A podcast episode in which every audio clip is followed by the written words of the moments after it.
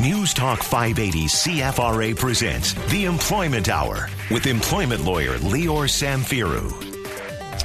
And we are right back at it just a few minutes after uh, 5 o'clock here, and a chance for you to call in anytime over the next hour, discuss your workplace rights, your severance, your boss, workplace harassment, anything under that topic is uh, is what we do. Can't wait. Uh, the number 613-521-TALK. Call now. Talk to us. It is a call-in show, and glad to have you uh, along here for the ride. We will get into our discussion of all about overtime, that, and some emails uh, in the future of the show in just a little bit. But first, uh, Lior, I know you want to talk about the uh, the week that was. What is happening for you? I always want to talk about the week that was because it gives us uh, some uh, interesting stories that we can share with our listeners, things that people can learn from, and hopefully get some some advice. And by the way, John said it. Don't hesitate. Don't be bashful. Call us right now. We're here till 6 o'clock to answer questions, to help solve problems. And believe me, with the phone call on this show, uh, most often we can answer and, and solve those issues and, and make sure that there's uh, there's no more problems. So don't hesitate. If you have a workplace problem of any kind, let's talk about it. And of course, if you don't want to call in on the show, not a problem. Happy to talk to you off air when I'm in the office. We'll give you my contact information throughout mm-hmm. the show. Uh, no bad questions whatsoever. Uh, but as we said, week that was, a couple situations that came across my desk just over the past uh, few days.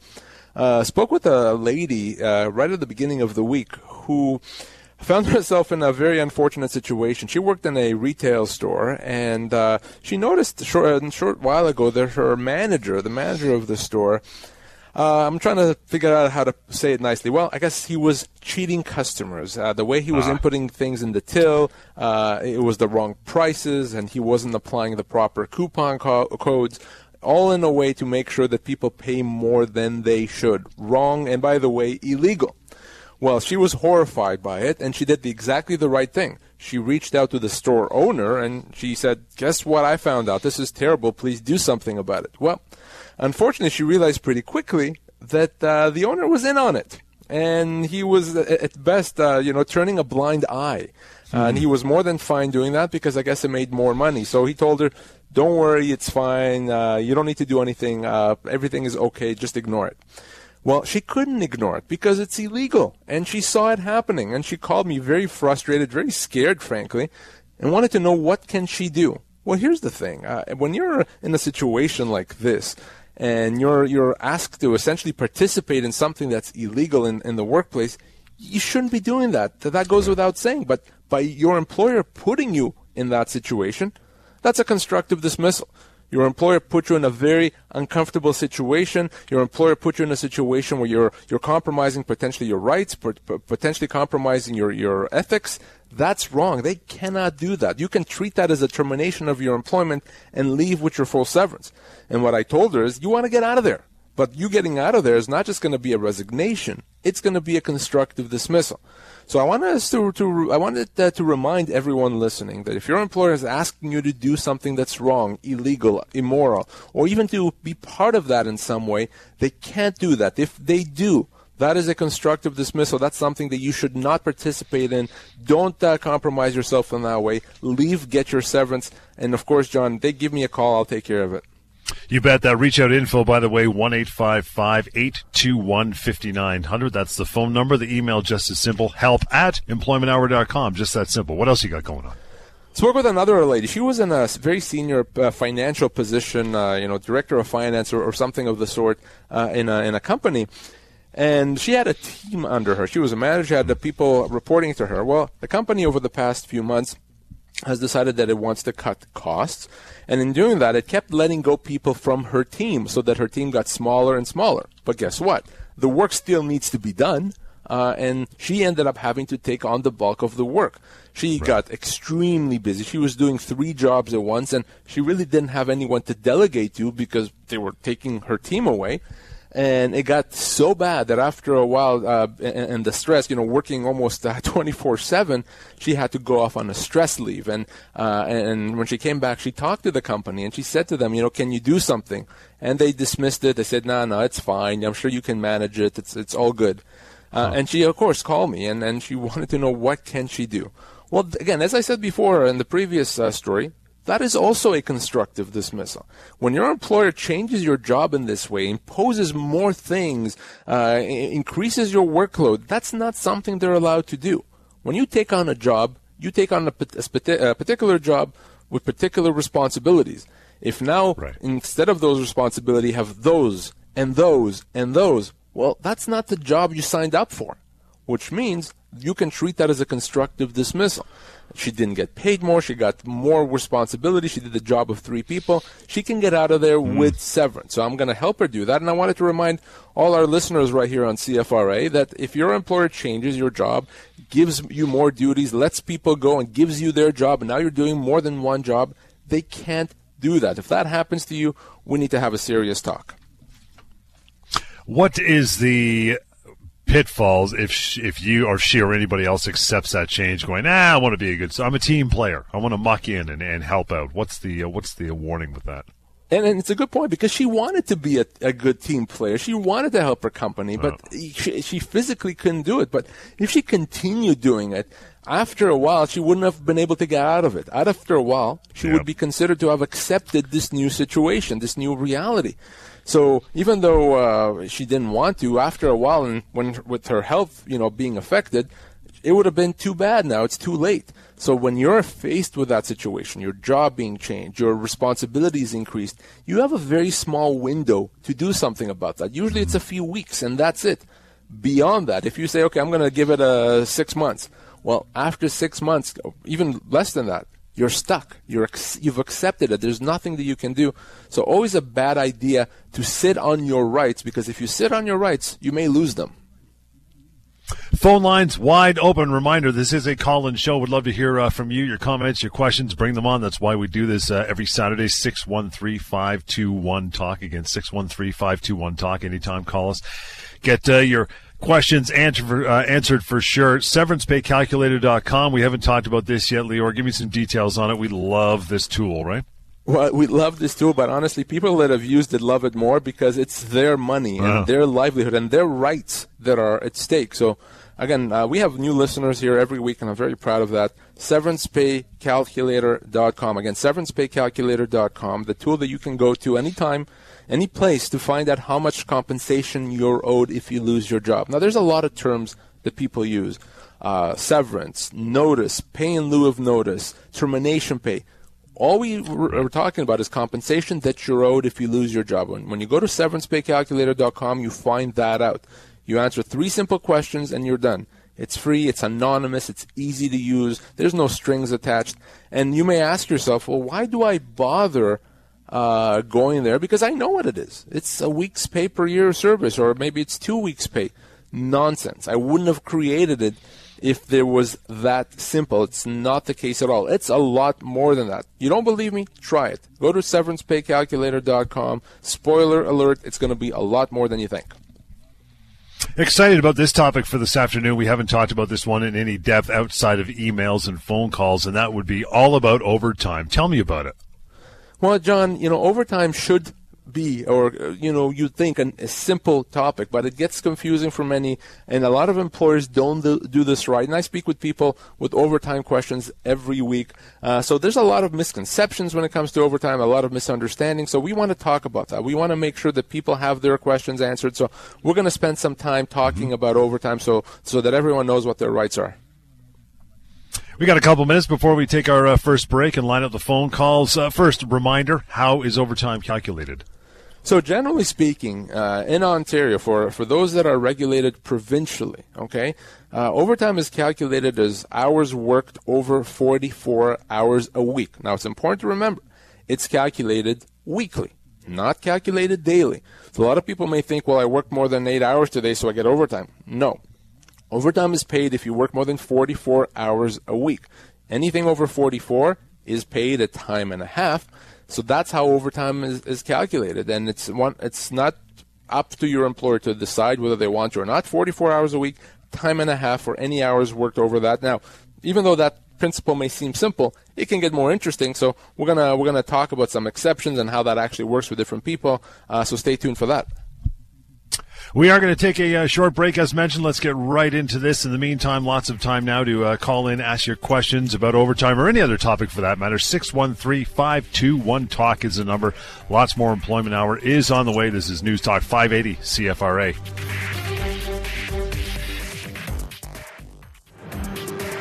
Now back to the Employment Hour with employment lawyer Lior Samfiru. Phone lines open, ready pour vous. It is uh, 613 talk to call in, ask your questions anytime. Of course, as we mentioned, severancepaycalculator.com. Find out what you're really owed. Very simple.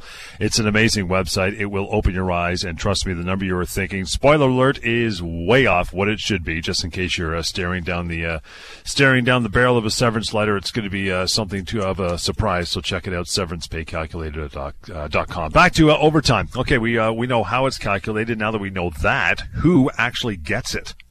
So that's an important uh, issue and an important question to answer. Oh. Uh, and because uh, a lot of people think, well, overtime maybe is just something for hourly employees.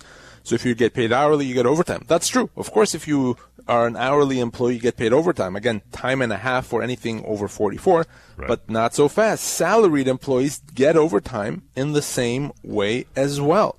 Salaried employees, even if you're not on an hourly, you get a fixed salary. Anything over 44 hours a week is time and a half. Now, how is that calculated? It's very simple. We simply look at what you earn in a week, what your weekly salary is. We divide that by 44. That gives us an hourly rate. And then time and a half is overtime. Simple as that. So you work 50 hours, you get six hours at, as, at the overtime rate. So uh, works for, for, for those and works for all. There's some exceptions which we'll talk about, but for most people, if you work more than four, four, uh, 44 hours a week, uh, whether you're salaried, hourly, whether you're part-time, full-time, you get overtime uh, calculated this way. And if your employer doesn't pay you, then guess what? Your employer is doing something illegal. Your employer is then likely in breach of the Employment Standards Act. How about commissioned employees? I know with salary, you broke down the math. Works well. Nicely done. How about commissioned employees? What do they do? Very simple. So in a, in a given week, we simply look at what the employee earned. Uh, we look huh. at their, their, total earning, including uh, salary and commission earned for that week. And if they work more than 44 hours in that week, again, they get paid overtime. So whatever your average total earnings, sorry, I should say your total earnings in that particular week, we divide that by 44. That gives us an hourly rate. Time and a half is overtime. So it's important to remember that if you're on commission, your commission, uh, average commission, is included in calculating your overtime. It's not just your base salary. So, uh, you know, you may have a small base salary, but your total compensation could be significant because you get commission. So, again, time and a half includes your commission when you calculate your overtime. Confused by this? Scratching your head? No problem. Call in. You have time right till uh, till the top of the hour. Six one three five two one talk is the number to reach out by email as well. Uh, as well, I'll give that as well. Help at employmenthour.com. And of course, Lior's direct number to reach him. Member of the team as well. Eight five eight two one fifty nine hundred. Talking about overtime some people they have to do it. They don't have a choice. It's just it's part of the gig, or it, maybe it didn't start out that way, and it's turned into a, situation where maybe on a weekly basis they are working overtime, even though they, they don't want it They got to get the job done. Do you have to ask permission to work overtime, or does the company just have to pay it, even if you've worked the hours?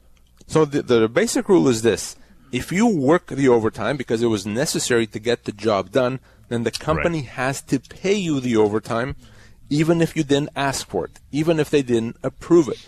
If you worked it because it's necessary, then they have to pay it. Now, if you're simply sticking around the office because you want to get paid, but you're not really doing any work, then uh, not so fast.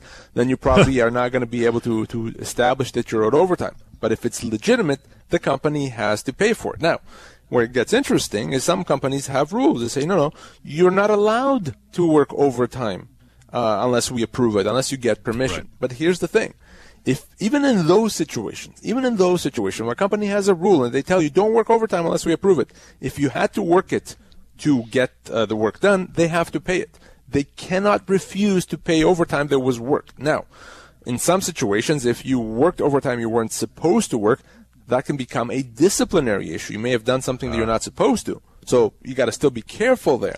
So I do think it's the best approach. If you're going to need to work overtime, but your company is telling you not to, you want to put that in writing. You want to say to them, company, you told me not to work overtime, but heads up that I'm not going to be able to get the job done today or this week.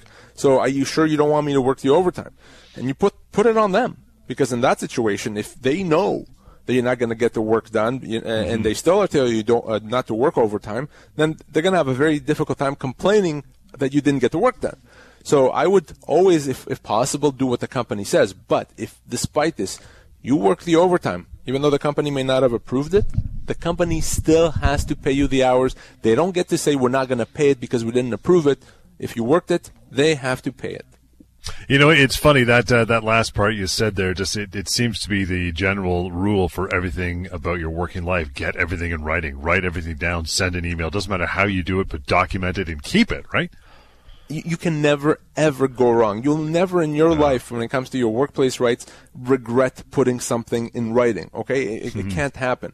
Whenever something happens, you wish there was a record. Put it in writing. Whenever someone says to you something verbally, and you wish, oh my God, I wish this was in writing. Well, put it right. in writing yourself.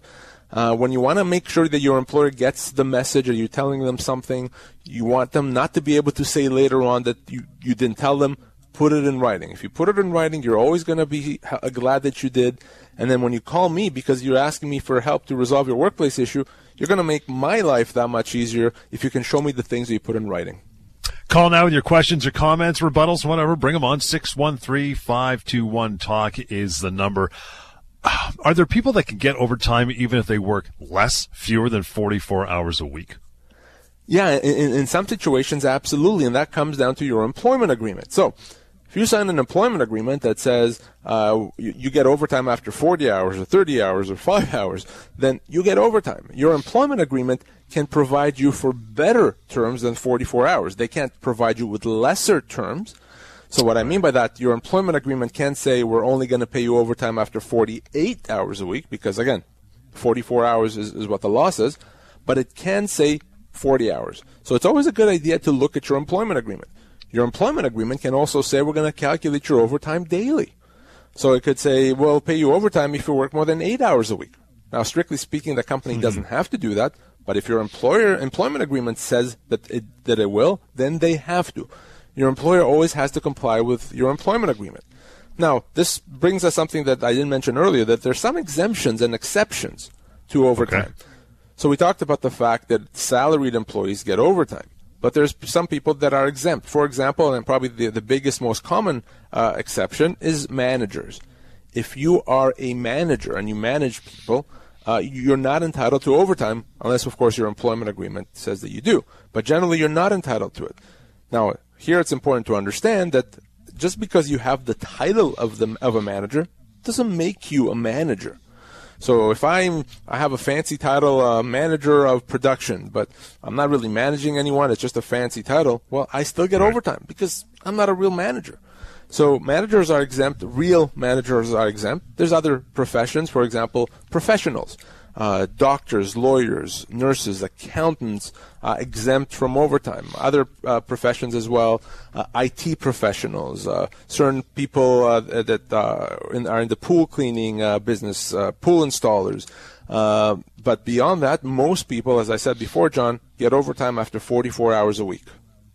What is the you know you mentioned being you know having the label of a manager, but you're working on your own. You're not managing anybody. What if you're you're working overtime and your employer refuses to pay you and say no no you owe me the overtime? Like no no you're a manager. How do you prove or how do you rebut that? Saying I'm not really a manager, man. You just put that on my business card. Okay. Yeah, and and I, I would I would challenge your employer. I mean, by challenging, I'm not talking about you know you're you're gonna go in there and challenge them to a duel, but uh, I'm gonna I would put that in writing. Well, I'm actually not a manager. Here's my responsibility. I'm not managing anyone uh, right. and, and, try to resolve this internally. Try to show your employer that you're not really a manager. By the way, they probably know that. But the reality is, if your employer is inclined to try to avoid paying you overtime, you may have to escalate it. And by escalated, mm. two options. You can file a complaint for your overtime pay with the Ministry of Labor. That's number one. Okay. Number two, you can get me to help you. I can send a letter to the company saying, hey, you got to pay the overtime. Uh, now, here's something else you got to understand. If your employer won't pay you overtime when they should be, that could be a constructive dismissal. They're right. breaching the terms of your employment. You may be able to treat that as a termination and get severance. If you're owed money and they're not paying it to you and they're not being reasonable about it, you may be able to get out of there and still get your severance because it's your employer that's not complying with your legal obligations. If you are in that situation and you want to uh, not continue working because your employer is not paying you what they owe you, uh, I want to talk to you before you do anything else. That number, by the way, to get a hold of Lior and the team uh, there at the office, one eight five five eight two one fifty nine hundred. That's anytime, by the way, or help at employmenthour.com. Uh, when you lose your job, does your severance have to include your average overtime compensation with all the other components that it should? This is huge. And the answer is absolutely yes. And there's people that make wow. a lot of money in overtime. I've spoken with people that made seventy, eighty thousand dollars a year just in overtime. So so remember, if you're working overtime regularly and you lose your job, when it comes to calculating your severance, your overtime has to be included. So we look at your average earnings. Your base salary may be $30,000, but with overtime you could be making $50,000. So if on average you make $50,000, that is the, the amount that we use to calculate your severance, not just your base salary. So salary was included, it be included, uh, overtime hours, bonus, benefits, car allowance, everything has to be included in calculating severance. And I can tell you, based on my experience, it's extremely common for employers mm-hmm. to uh, quote unquote forget to include severance uh, sorry, sorry, to include overtime in the severance. Well, if they do, that is a wrongful dismissal. It has to include your total compensation, uh, and and for many people, that could be a lot of money. Anything less than that, John, is a wrongful dismissal. Is that something they can they can write themselves out of through the mechanism of an employment agreement? Potentially, yes. In, in, ah. in, some ways, at least significantly limit their liability. So, an employment mm. agreement can be very beneficial to the employer. It can limit someone's right. severance in, in, in, a number of ways. So, we always want to look at that and don't assume just because you sign an agreement that looks like it could limit your termination entitlements, don't assume that it actually does. In many cases, that's not enforceable. So many, so so important then to get advice if you lose your job. Don't leave anything to chance. Going to take a short break here. Going to bounce over to understanding the duty to accommodate. And prior to that, we'll get to an email or two. It is help at employmenthour.com, by the way. You want to send one over. And still plenty of time to call in the show here now. It is a live talk, uh, call in show. So 613 521 Talk. That is the number we'll talk to you after a, a short break. It's the Employment Hour News Talk 580 CFRA.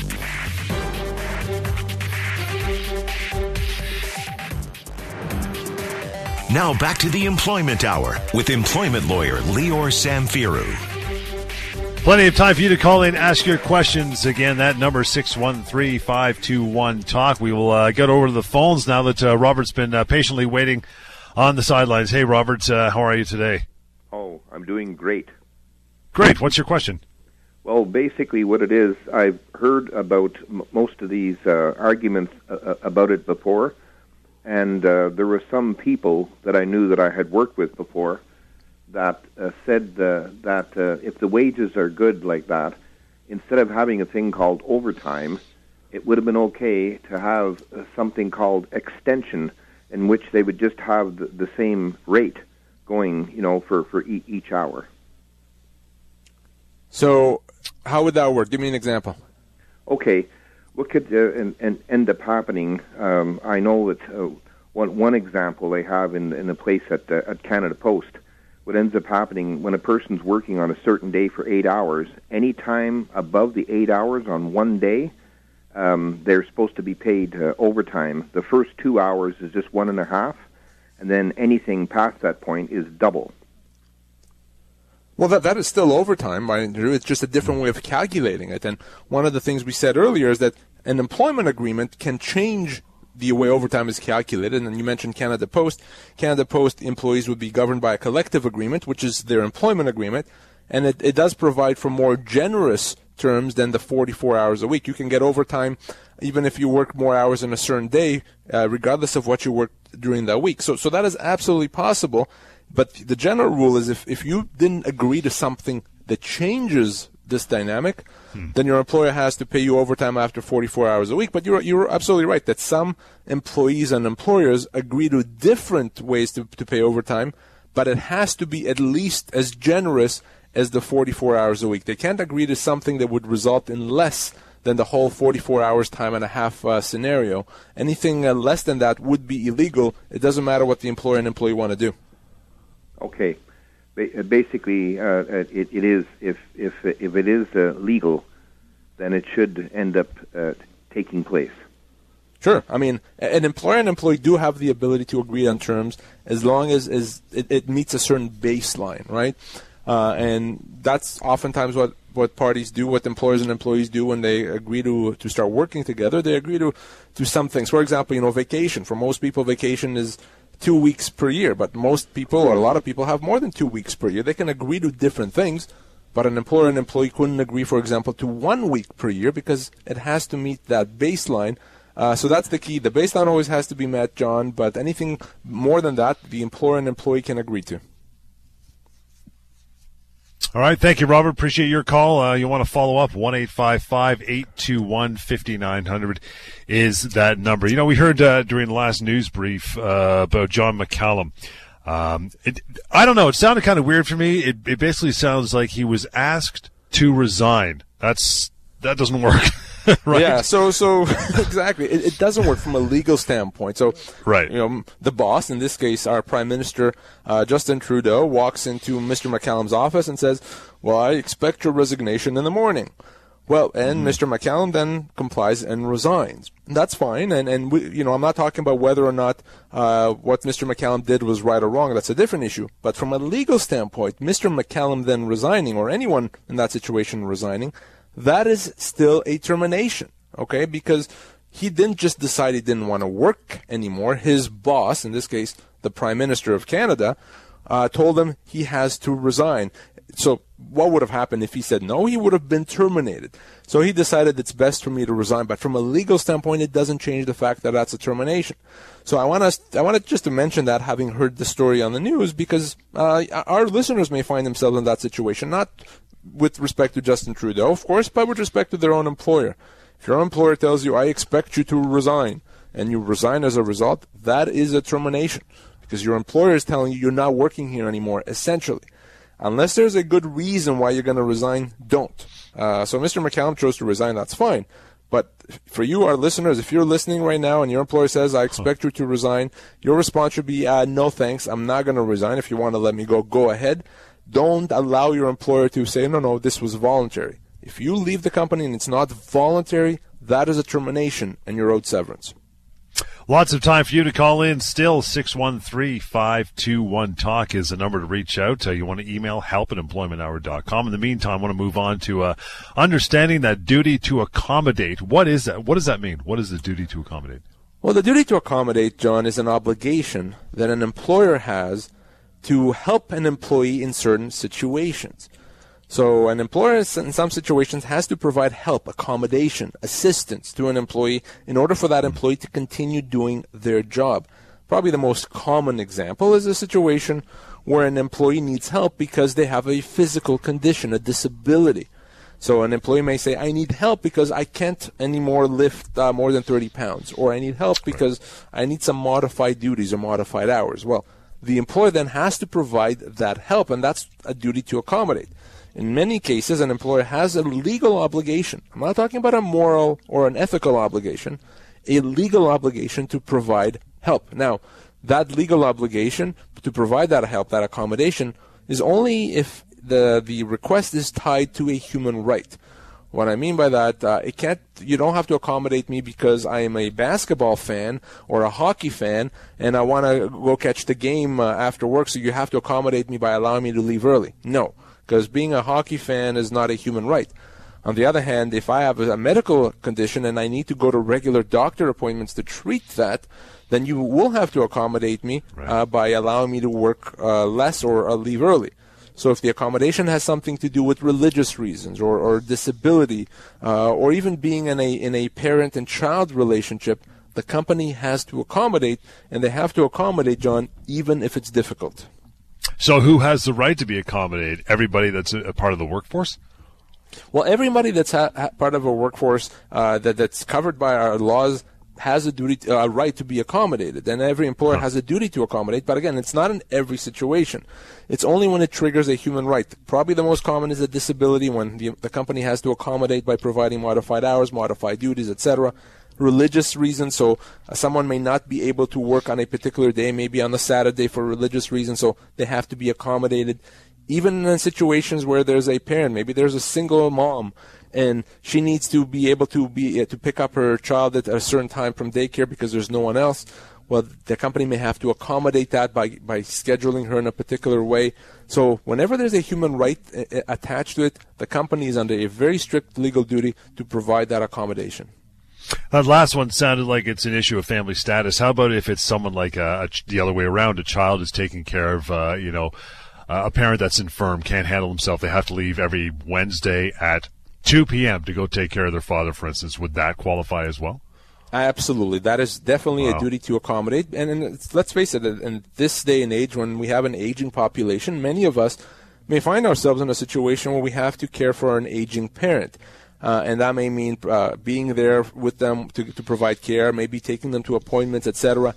And, and an employer has to accommodate that. Now, it's not enough to say, hey, my, my mom is older, I need to be able to, to go see her. Right. That's not necessarily enough. But in a situation where you're the main provider and there's really no, no other reasonable way uh, to, to provide care for the parent, then the company has to accommodate you. So, yes, parent and child relationship, uh, whether you're the parent or or the child, you have that duty to be or the right to be accommodated. And uh, if the employer doesn't, that's a human rights violation. So this is when we talk about the violations of the Human Rights Code.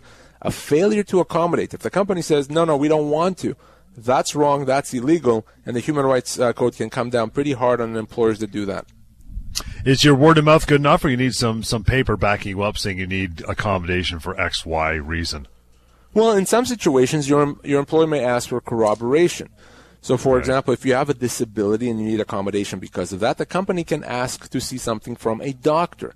Even in situations where you may have, uh, uh, oh, you need accommodation for religious reasons, you need to go to to a service, etc.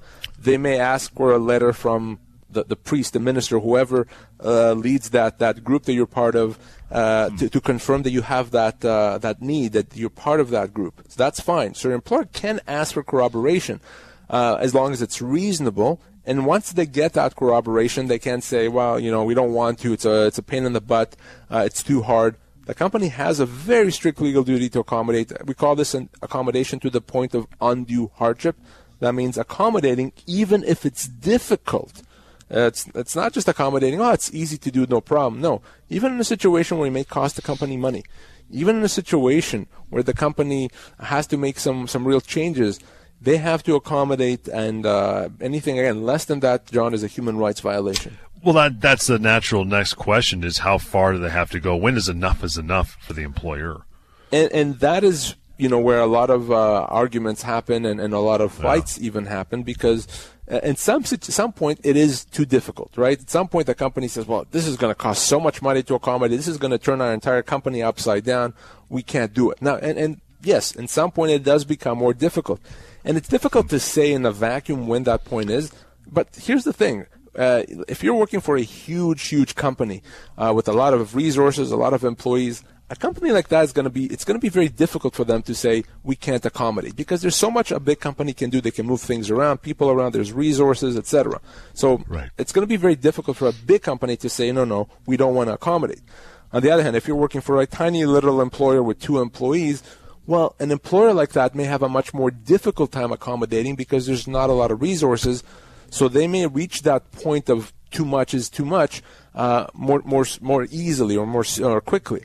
So, you know, the devil's in the details. If you're in a situation where your employer won't accommodate you, they say, no, we can't, we don't, we're not able to, it's too difficult, we need to talk. I'm going to want to find out more about you, about the company, about the company's resources, because in my experience, John, in most cases, when the company says they won't accommodate, they're actually still under a legal obligation to provide accommodation. Short break, still some time for you to call in, ask your questions about this or any other topic as far as that is concerned. 613 521 Talk is the number. It's the Employment Hour on News Talk 580 CFRA. Now back to the Employment Hour with employment lawyer Lior Samfiru. And right back at it we go. Still got some time. 613 521 Talk to call in, ask a question here for the remaining time on this show. In the meantime, talking about the uh, duty to accommodate. So, if you're an employee and you know that uh, your employer has the, the means to accommodate, provide accommodation for you, but chooses not to do so, how can you tell? Or can you? Well, you know, it, it's it's really interesting. Uh, in some cases, it's obvious, right? In some cases, you'll know that they can because you say, "Look, wait, there's a job right there. You can give me, employer. Why aren't you giving me that job?"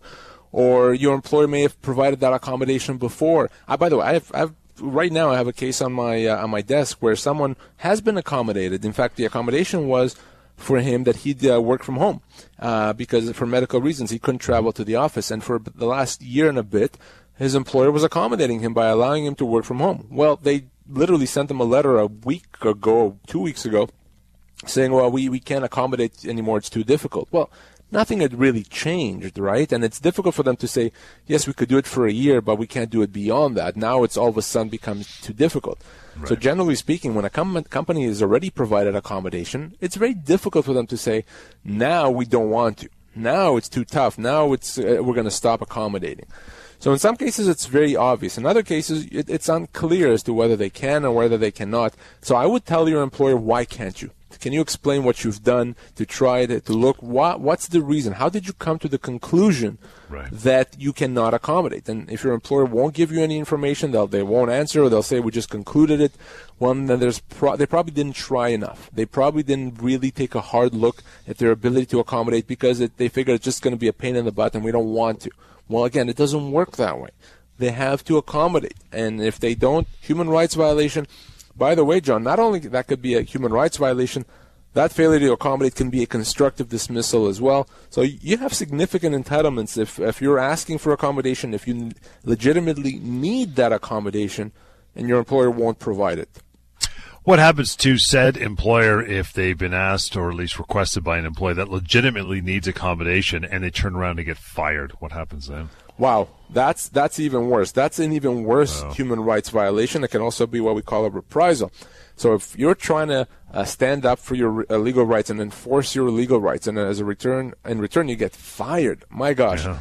that is probably one of the worst and, and frankly dumbest things that an employer can do never do that. It's one thing to say we're not going to accommodate. That's probably illegal on its own. But to then go on and let the person go for the, for having the audacity to, to ask for accommodation, no, it's illegal. It, it, it couldn't be more illegal. Uh, it's probably, like I said, one of the worst things an employer can do. And if that happens, don't hesitate. Don't take a minute. Call me right away. Email me. We need to have a serious chat. That There's going to be significant entitlements here. And for those employers listening, take take a hard look in terms of accommodation at what you're able to do. Uh, do try because that's what the law says you have to do. If you conclude legitimately that it's impossible, fine. But whatever you do, please don't do the, the dumb thing of actually letting the person go. Uh, th- th- there's going to be significant consequences if that happens. To reach out, by the way, 1 821 5900, help at employmenthour.com. That's where we're going to bounce over to now. Get a couple emails underway here. Crystal writes in, says, I'm a private school teacher and my contract gets renewed at the end of the school year. The school just changed ownership and I don't think they'll renew my contract again. Uh, if that happens, do I get severance? Very common situation with private schools. Oftentimes, uh-huh. I've seen in private schools, the the teachers sign a contract every year for the school year, and then you know they sign another one for the next year, and on and on right. we go. Uh, but here's the thing, John, and we've talked about this before, so our regular listeners uh, may hopefully know this already. If you sign a series of contract, contract ends, you sign a new one, contract ends, you sign a new one, and around and around we go. You you become a regular, indefinite employee. That contract becomes meaningless. Usually, when you're signing more than two of these contracts, you're into the third and beyond that contract becomes meaningless because now you're expecting to continue working. You're not wondering whether or not you're going to be uh, working uh, next year because you know, yeah, they'll have me sign a contract, I'll sign it, then we'll continue. So you're an indefinite employee. What does that mean? That means that if at some point they say, now we're not going to renew the contract, now we're going to say goodbye to you, well, then you're going to be owed severance because that contract would really be going out the window. So for this person that sent us that email, the private school teacher, yeah, of course you're owed severance. Absolutely you're owed severance. If you sign a bunch of contracts over the years, happens all the time with teachers and, and many other professions as well, you're going to be owed full severance based on your age, your position, and the length of your employment. You can go to severancepaycalculator.com to get more information right. about that. Uh, and, and the fact that you signed the contract is not going to change that. And, and for employers, think about it don't no, there's no point having someone sign a contract every year. If you're going to keep them long term, just treat them as they are, as an, a regular indefinite employee. having them sign a contract every year is actually pointless. It doesn't do anything. Uh, so I, I don't really see why you would ever do that. What is the perceived benefit for an employer to keep doing that? Well, the perceived benefit is the employer thinks that, well, they're not a regular employee, so if we choose not to renew them, we won't have to pay them severance. Ah. It's the idea of to try to save money in severance. You know, we're going to keep John till the end of the year, and if we don't want to, to keep him beyond that, then we won't have to pay John severance. But if you've been uh, doing this with John every year, and this is like the fifth contract now that John has signed, well, then it becomes meaningless and you have to pay severance. So, it, you know, it's an interesting idea, but it doesn't work that way. The, the smarter thing for employers, if they, they're concerned about paying severance, is to have a proper employment agreement, not a mm-hmm. fixed term one, with a termination clause, with language that limits severance. If it's properly drafted, it could limit severance. But having a fixed term contract like that doesn't do it, doesn't operate, uh, not, not when you go beyond two contracts. I was going to say two is about the threshold, maybe three if you're uh, if you're lucky. Yeah, you know, usually the first two, no problem. Once you're into three and beyond, it becomes pointless, meaningless, and, and yeah. you're considered a regular employee. Uh, and if your employer decides this year you're not coming back anymore, we're going to shake hands and say goodbye, you can say, yeah, I'll definitely say goodbye, but guess what? You owe me my severance. Got about a minute and a half here to go. I can slide in. Frank quickly says I applied for a job, went through two interviews, after which I was offered the position. Two days, count them, two days before I was supposed to start. HR manager calls me, told me that they've uh, decided oh, I'm not going to hire you after all. He's upset. I bet he is. Frank is upset. Says, "Is there anything I can do?" Well, absolutely. If you can show that because you've been promised this job, you lost something. Maybe you quit your other job. Uh, maybe you decided not to pursue a, another good opportunity that you had. Then you're owed compensation for what you've lost. We call this a wrongful hire. We've, we've talked many times about a wrongful dismissal. Well, this is a wrongful hire. If you've been essentially offered a job, accepted it, and then the company's reneged on that, right. and because of that, uh, you've lost something, you can get compensated for what you've lost. So yes, you absolutely can do something about that. I've uh, earlier in two, well actually probably six months ago in 2018, uh, I settled the case for significant compensation, over thirty thousand dollars for someone that didn't work a day because of nice. this wrongful hire. So if that happens to you, yeah, we definitely should have a talk. Good for another week, uh, and thank you for uh, for listening. Anytime you want to reach out, now that we're done until uh, until next Saturday, it's one eight five five eight two one fifty nine hundred. Of course, and the email is help at employmenthour.com. And uh, as well as consulting Lior members team before you make any move, always go to severancepaycalculator.com as well. Till next time, this has been the Employment Hour on News Talk 580 CFRA.